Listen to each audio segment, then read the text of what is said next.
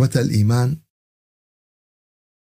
في هذا اللقاء المتجدد مع أنبياء السماء، مع عظماء البشرية، العظماء بهديهم، العظماء بأخلاقهم، العظماء بما أدوا من خدمات ومساعدة لبني الإنسان ليتقرب إلى الله، ليحصل سعادة الدنيا والآخرة، ليتلمس معالم الصراط المستقيم في الدنيا قبل أن يصل إليه في الآخرة.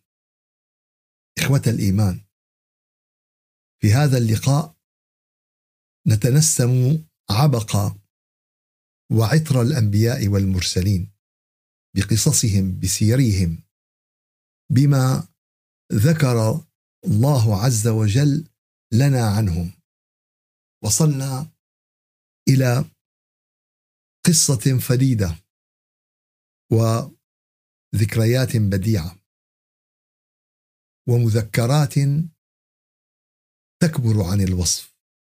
نعم، مذكرات تكبر عن الوصف ذكرها الله عز وجل لنا في آيات مباركة، في آيات محكمات، عن نبي من أنبياء الله بأخلاق رائعة وبسيرة بديعة.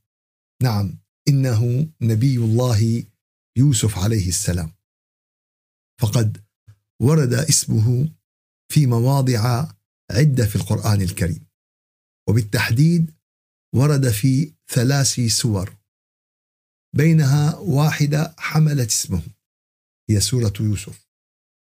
أما باقي السور فقد ورد في سورتي الأنعام في الآية أربعة وثمانين، وفي سورة غافر في الآية أربعة وثلاثين.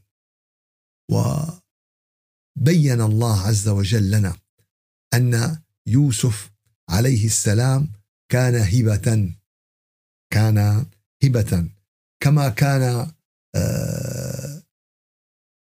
أبوه وجده وأخو جده، كما كان إسماعيل وكما كان إسحاق وكما كان يعقوب، فكانوا يعني هبة من الله عز وجل. ووهبنا له إسحاق ويعقوب، كلا هدينا، ونوحا هدينا من قبل، ومن ذريته داود وسليمان وأيوب ويوسف وموسى وهارون، وكذلك نجزي المحسنين.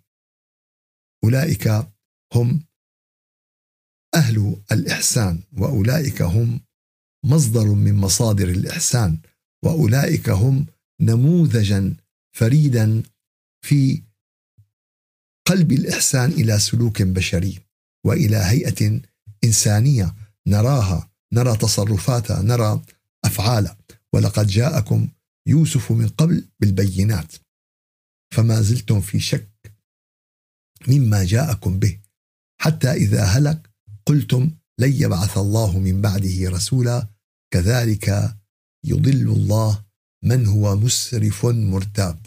نعم، الضلالة ليست يعني ضربة حظ، ليست الضلالة يعني اختيار، وإنما هي خيار الشخص. الله يضل من هو مسرف مرتاب، من أسرف ووضع نفسه في الشك والريبة فهو يضع نفسه على درب الضلال، على درب الضلال. وبشكل عام فقد ذكر اسم سيدنا يوسف عليه السلام في سبع وعشرين موضعا بالقرآن الكريم، منها خمس وعشرين في السورة التي حملت اسمه، خمس وعشرون في السورة التي حملت اسمه، وكما ذكرنا مرة في سورة الأنعام ومرة في سورة يوسف. فسيدنا يوسف هو أحد الأنبياء الذي ورد ذكرهم في القرآن، وهو يوسف بن يعقوب بن إسحاق الابن الحادي عشر للنبي يعقوب، وصديق ونبي من أنبياء بني إسرائيل، وشخصية دينية ثابتة ومقدسة. يعني آه مو كل الشخصيات كانت ثابتة في الأديان الثلاثة، أما سيدنا يوسف فهو من أنبياء بني إسرائيل وشخصية دينية مقدسة في الأديان الإبراهيمية الثلاث، اليهودية والمسيحية والإسلام.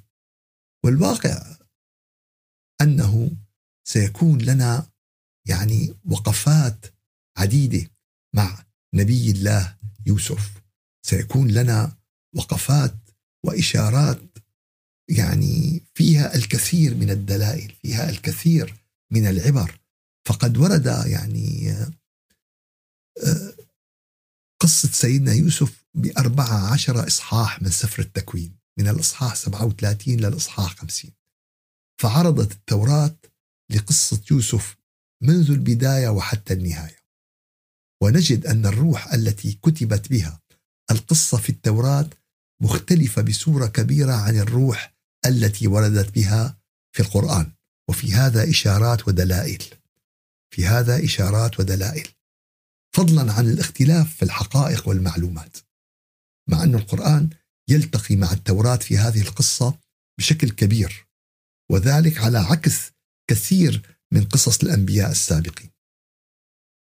السؤال هون يعني من أخبر النبي محمد صلى الله عليه وسلم بتلك التفصيلات الدقيقة عن يوسف وآله وحاله وهو في البير وعزلته مع امرأة العزيز؟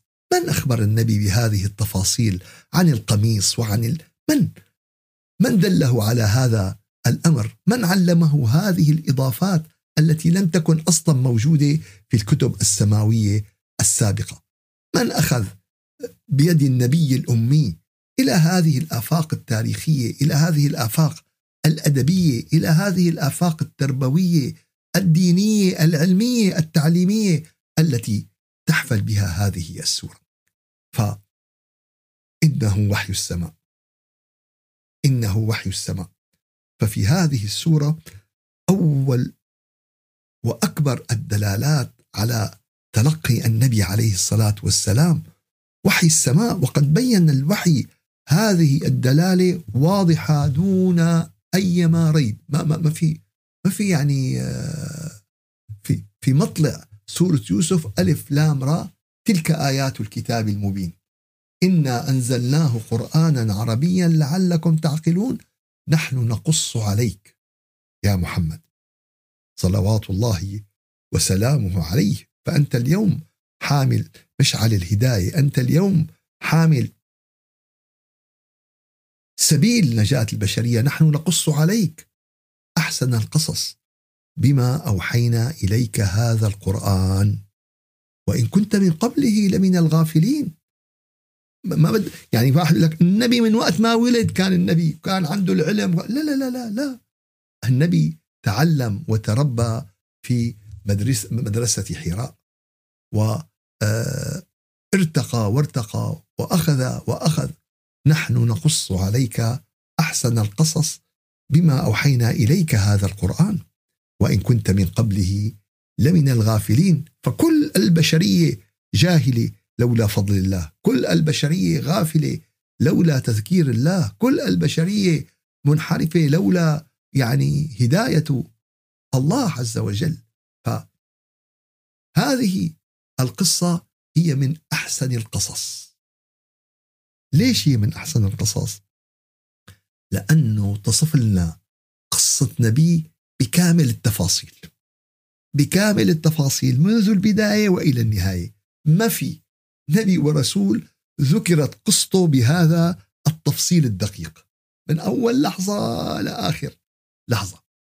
يعني في بعضهم ذكرت البداية، في بعضهم ذكرت المواقف الأساسية، في بعضهم أما أن فلذلك أتى الله عز وجل بأحسن القصص وحيا يتلى ووحيا تحتاج البشرية في كل وقفات حياته. وتبدأ القصة وتبدأ القصة بصدمة. تبدأ القصة ب يعني بيسموه اليوم بلغة الإخراج أو بلغة السينما الحديثة بحدث كتير كبير. ما بدأ من آخر ما بدأ, بدأ بنقطة معينة. نقطة معينة هي مسار الأحداث. إذ قال يوسف لأبيه: يا أبتي إني رأيت أحد عشر كوكبا والشمس والقمر رأيتهم لي ساجدين. رؤيا صالحة، رؤيا ربانية، رؤيا ملائكية تجعلنا آه نفهم اليوم علم الرؤى. فعلم الرؤى علم كبير، علم واسع، في شيء نزغ شيطاني، في شيء حديث نفس، في شيء من اللاوعي تبع الإنسان، في علم ضخم وكبير، وفي شيء هو رؤيا صالحة. فهذه الرؤيا لها مكانة ولها وضعة ولا هي بشارة. شو هي؟ هي بشارة، ليست هي يعني خطة عمل ولا مسار. اليوم في ناس بانين حياتهم على المنامات، بانين حياتهم على المرائي، بانين إذا نام إذا قعد إذا نامت إذا قعدت. لا، أكثر من سيدنا يوسف وأكثر من سيدنا يعقوب. شو قال له؟ قال له خبية، قال له خبية، لا لا, لا تعلنها، لا تشهرها، لا تقعد تبني حياتك. هي بشارة ستجد عبقها في لحظة من اللحظات. هي بشارة ستجد نورها في يوم من الأيام. هي بشارة لتقويك، لتخليك تصمد، لتخليك تتحمل الشيء اللي بده إيش بده يصادفك، لأنك بدك تحمل كتير يا ابني، أنت بدك كتير تحمل. هل هل هالبشارة هي إلى دلائل إنه اللي بده يدخل هالمدخل هذا بده يوقع عليه كثير من التعب والألم حتى يصل إلى ما وصل إليه. الناس اليوم بدها كل شيء ببلاش، بدها المقامات ببلاش، بدها القلب السليم ببلاش، بدها الذكر ببلاش، بدها الصلة مع الله عز وجل بدعوة، بقعدة هيك نص ساعة. يا جماعة يا جماعة كل شيء اليوم بحاجة إلى الجهد، بحاجة إلى البذل، بحاجة إلى التضحية. إذ قال يوسف لأبيه: يا أبتي إني رأيت أحد عشر كوكبا والشمس والقمر رأيتهم لي ساجدين. الحقيقة يعني رؤية وأية رؤية، رؤية اشترك فيها الكون، اشترك فيها كل مظاهر الطبيعة في تقديس وتمجيد نبي من أنبياء الله عز وجل. ليش؟ لأنه حنشوف بعدين أنه يا ترى هل كان يعني معليش هل كان سيدنا يوسف يستحق هذه المكانة؟ الحقيقة الأحداث ستبين لنا نعم نعم لقد كان يستحق هذه المكانة، لقد كان يستحق هذه الرؤية الرمزية. شو هي رؤية؟ شو هي رمزية؟ لأن عالم الرؤى هو عالم الرمز. الأحد عشر كوكب والشمس والقمر هن هن رموز، رموز لأشخاص، رموز لأشخاص سيحققون هذه الرؤية في لحظة من اللحظات. فعالم الرؤى عالم الرمز، ما هو عالم. وكثير من الأمور في تفسير الرؤى أنت بتظن أنه هيك معناتها، وهو معناتها مختلف تماما، معناتها بعيد تماما عن الشيء اللي أنت ظنيته. إذ قال يوسف لأبيه: يوسف هذا الطفل الذي يحمل بين عينيه نور النبوة ويحمل بين طياته نور النبوة، مبين واضح. ومثل ما بيقول لك المثل، بيقول لك أهل الكرامات لهم علامات. شو أهل الكرامات لهم علامات؟ بيقول لك إذا يعني آه إذا ما غيمت ما بتمطر، أول شيء بتغيم لحتى تمطر، في بشائر. وهذه من إيش؟ من البشائر على أن هذا الغلام، هذا الفتى سيكون له شأن عظيم. شو بدي أقول له؟ بده كله شأنه العظيم، فبده حماية، بده رعاية. هو عرف لمين يلجأ، ما راح لعند صاحبه، ما راح لعند رفيقه، ما راح لعند أخوه، راح لعند مصدر العلم، مصدر الحكمة، راح لعند أستاذه، راح لعند أبوه اللي جمع التعليم وجمع أبوة الروح وأبوة إيش؟ وأبوة الجسد. إذ قال يوسف لأبيه، وما بعدين قال لا أنا ما حأحكي لح، أنا بدي خب، لا، راح روى لأبوه شو شاف، روى لأبوه شو شاهد، شو بين. فكان الأب الحكيم بالعبارة الرائعة، لا تقصص رؤياك على إخوتك. بدك تكون على حذر، بدك تنتبه. ليش؟ قال لأن الظهور يكسر الظهور. شو؟ الظهور يكسر الظهور، خاصة بهالأيام يا أحبابنا، خاصة بأيام يلي طغى فيها الشر، خاصة بأيامنا يلي يعني آه سيطر فيها الباطل. بده ينتبه الإنسان على كلامه، على خطواته، وعلى تحركاته. وكذلك يجتبيك ربك، وكذلك يجتبيك ربك ويعلمك من تأويل الأحاديث، تفسير الرؤى، تفسير المنامات، تفسير أه. وكذلك يجتبيك ربك ويعلمك من تأويل الأحاديث. فالرؤى التي ذكرت في سورة يوسف أكثر رؤى ذكرت في سورة، كثير من الرؤى ذكرت.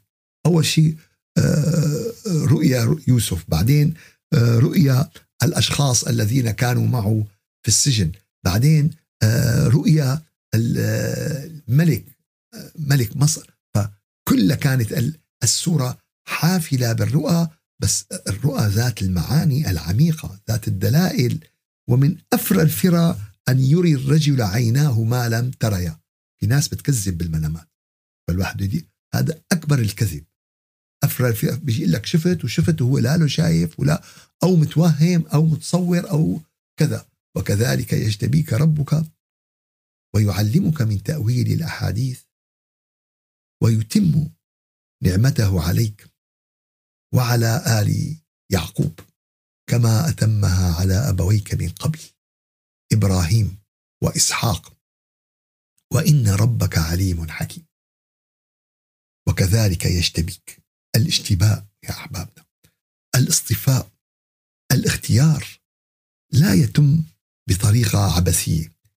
يعني بيجي الواحد، بيجي الشيطان لعند واحد بيقول له طيب يعني ليش فلان نبي وانت يعني ما بتصير تصير نبي؟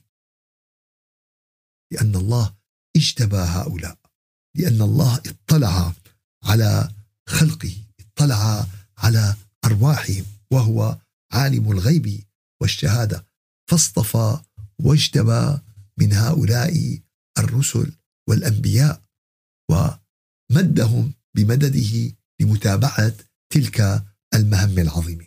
وكذلك يجتبيك ربك ويعلمك من تأويل الأحاديث، تفسير الرؤى، ويتم نعمته عليك بالإيمان الكامل، بالدين الكامل. اليوم تمام النعمة هو اكتمال بنائك الديني، اكتمال بنائك الأخلاقي، اكتمال بنائك الروحي. خلص السكة انبنت والقطار عم ايش؟ والقطار عم يمشي. اليوم أكملت لكم دينكم وأتممت عليكم نعمتي، وأتممت عليكم نعمتي. فهي من تمام النعمة، من تمام النعمة هو اكتمال ايش؟ اكتمال الدين، اكتمال الإيمان. فاهدنا الصراط المستقيم صراط الذين أنعمت عليهم. قال يا رب مين هن اللي أنعمت عليهم؟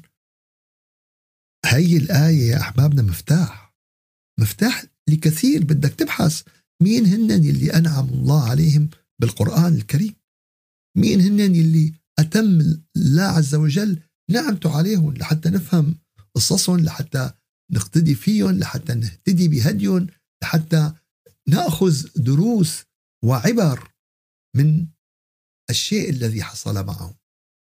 وكذلك يجتبيك ربك ويعلمك من تأويل الأحاديث ويتم نعمته عليك. طيب، والله كلنا اشتهينا هالكلام، وكلنا يعني هالكلام هيك يعني أثر فينا. طيب، السؤال، حينما سمعت هذا الكلام هل طلبت من الله عز وجل ذلك؟ تصير سيدنا يوسف؟ ما حدا راح يصير سيدنا يوسف، ولكن أن يجتبيك الله الباب مفتوح، أن يعلمك الله عز وجل الباب مفتوح، أن يعلمك كثير من العلم اللدني، تأويل الأحاديث وغير تأويل، الباب مفتوح، أن يتم نعمته عليك الباب مفتوح. طيب، طلبت أنت؟ طيب، كم مرة أنت عامل ختمة للقرآن الكريم؟ طيب، كم مرة أنت قاري سيدنا يوسف؟ قال أكثر من مئة مرة. قال كم مرة طلبت أنه رب العالمين يجتبيك؟ قال ولا مرة. يعلمك من تأويل أحاديث؟ قال ولا مرة. قال يتم نعمته عليك. طيب يا أحبابنا، يعني اليوم بدنا نقرأ القرآن ونحن نشعر أننا بمعية الله عز وجل، ونحن نشعر أنه معنا. فاللي عم يوحي هالكلام أنت بمعيته، أنت بحضرته، فاطلب يا رب تجعلنا من الذين اصطفيتهم ومن الذين اجتبيتهم. قال ما لنا أهل، يا رب أهلنا، يا رب هيئنا. وكذلك يجتبيك ربك ويعلمك من تأويل الأحاديث ويتم نعمته عليك وعلى آل يعقوب كما أتمها على أبويك من قبل إبراهيم وإسحاق إن ربك عليم حكيم. اليوم الناس ما عم تتمنى يكونوا هؤلاء القدوة إلهم. تعس قال ابنك مين بدك قدوة؟ بيقول لك بيل جيت، بيقول لك فلان، بيقول لك الملياردير، بيقول لك الممثل، بيقول لك لاعب الفوتبول. معلش خلينا نجي نسأل أولادنا وبناتنا، بس بصدق، مو مو سؤال هيك تبع إنه ابني أنت مين بتتمنى تكون مثل مين؟ مثل مين؟ وكذلك يجتبيك ربك ويعلمك من تأويل الأحاديث ويتم نعمته عليك وعلى آل يعقوب كما أتمها على أبويك من قبل إبراهيم وإسحاق إن ربك عليم حكيم. يا عليم يا حكيم، يا عليم يا حكيم، اجعل لنا نصيبا من هذه الآيات يا رب. قد رب العالمين يصطفيك بشركتك، قد يجتبيك بشغلك، فجأة ما بتلاقي حالة غير تميزت، فجأة ما بتلاقي حالة غير برزت. قد رب العالمين يعلمك العلم اللي لازمك أنت بحياتك. يعني هذه الآيات يا أحبابنا مقامات تبدأ من الصفر إلى اللانهاية، يجب أن يكون لنا منها نصيب. يعني مو أنه يا بنصير نبي يا أما، لا لا، في عدد لا نهائي من المقامات والدرجات، ولكن يجب أن يكون لنا نصيب. أول شيء بأن يكون لنا نصيب أن يكون عندنا النية والإرادة والطلب من الله عز وجل. لقد كان في يوسف وإخوته آيات للسائلين، لقد كان في يوسف وإخوته آيات للسائلين. كان في دلائل، كان في عبر، كان في حكم للناس يلي يطلبوا المعرفة. لاحظتوا كيف؟ يعني هي ربط الآية سبعة مع ستة. إذا أن إذا أنت مالك من الس... في آيات نعم لمين؟ للسائلين، للمهتمين، للطالبين. أما واحد أخي بيقول لك أنا أصلا ما طلبت، أنا أصلا ما بدي، أنا أصلا هالموضوع مو من ضمن اهتماماتي، ما حيجي يعطوه إياه بالزور، ما حيجي يعطوه إياه بال بال فلابد من السؤال يا أحبابنا، لابد من السؤال لفهم العلم. لقد أوتيت العلم بقلب عقول وبلسان وبلسان سؤول. فهذا طريق العلم، هذا طريق الحكمة. كل موقف، كل آية بتمر معنا بالقرآن الكريم بدنا نطلبها من الله ونبذل ما نستطيع. كل شغلة بنشوفها، كل مقام، كل شيء عظيم، كل خلق رفيع، كل تصرف بدنا نسأل الله عز وجل أنه يعيننا أن نحققه. هكذا يبنى الإيمان، هكذا تبنى الصلة بالله عز وجل، هكذا تبنى الجسور إلى الآخرة، هكذا يبنى الصراط المستقيم. اليوم يا أحبابنا كثير من توجيهنا الديني عم نضيع الناس على الصراط المستقيم، دغري عم قله بالآخرة وبيكبر وبيعرض وبي... يا أخي بدك تبني صراطك المستقيم من الدنيا، هون بدك تبنيه، هون بدك تحدد معالمه، هون بدك تمشي عليه لحتى رب العالمين ينجيك بالآخرة. بالآخرة ما بنعرف التفاصيل، ما بنعرف شو بده يصير، بس بنعرف إنه نحن من الدنيا ننجو أو نهلك. نحن بعملنا الآن بنمشي صح أو والله بننحرف، هي حقيقة ما بيختلفوا فيها اثنين. أما التفاصيل تبع الآخرة ما حدا يدرك مدى دقة ومدى معرفة هذه التفاصيل. قصة سيدنا يوسف كانت من أروع القصص وأبدعها. ليش؟ لأن رويت في القرآن الكريم، هي مجموعة من الحقائق، هي مجموعة من إيش؟ من الحقائق. ما فيها مجال للإنكار، ما فيها مجال للروايات. يعني اليوم ما حدا مؤمن بيجي بيقول لك أي والله سيدنا يوسف ما دخل على السجن، هذا هذا في إنكار للقرآن الكريم. أما في أمور تانية لقصص الأنبياء بيقول لك أخي هي دقيقة وهي مو دقيقة، وهي فيها روايات، وهي فيها كذا وهي فيها كذا وهي فيها كذا، في كلام. بينما هون ما في، الأحداث ثابتة مية بالمية، الوقائع ثابتة مية بالمية. القصة مليئة بالعبر، القصة مليئة بالحكم، القصة مليئة في الدروس. لقد كان في يوسف وإخوته آيات للسائلين. نسأل الله عز وجل أن يفتح علينا بفهم كلامه، نسأل الله عز وجل أن يعيننا على تطبيقه على الشكل الذي يرضيه عنا. نسأل الله عز وجل أن يتم نعمته علينا كأفراد، وأن يتم نعمته علينا كواقع حال بعد أن أتمها علينا بإكمال القرآن الكريم، وبإكمال وحي السماء، وبإكمال دينه الذي ارتضاه لخلقه أجمعين. سبحان ربك رب العزة عما يصفون، وسلام على المرسلين، والحمد لله رب العالمين. إلى شرف النبي وأرواح المؤمنين الفاتحة. أعوذ بالله من الشيطان الرجيم، بسم الله الرحمن الرحيم، الحمد لله رب العالمين، وأفضل الصلاة وأتم التسليم على سيدنا محمد وعلى آله وصحبه أجمعين. اللهم أعنا على دوام ذكرك وشكرك وحسن عبادتك، ولا تجعلنا يا إلهنا يا مولانا من الغافلين. اللهم أرنا الحق حقا وارزقنا اتباعه، وأرنا الباطل باطلا وارزقنا اجتنابه. ربنا لا تزغ قلوبنا بعد إذ هديتنا، وهب لنا من لدنك رحمة إنك أنت الوهاب. سبحان ربك رب العزة عما يصفون، وسلام على المرسلين، والحمد لله رب العالمين. إلى شرف النبي وأرواح المؤمنين الفاتحة.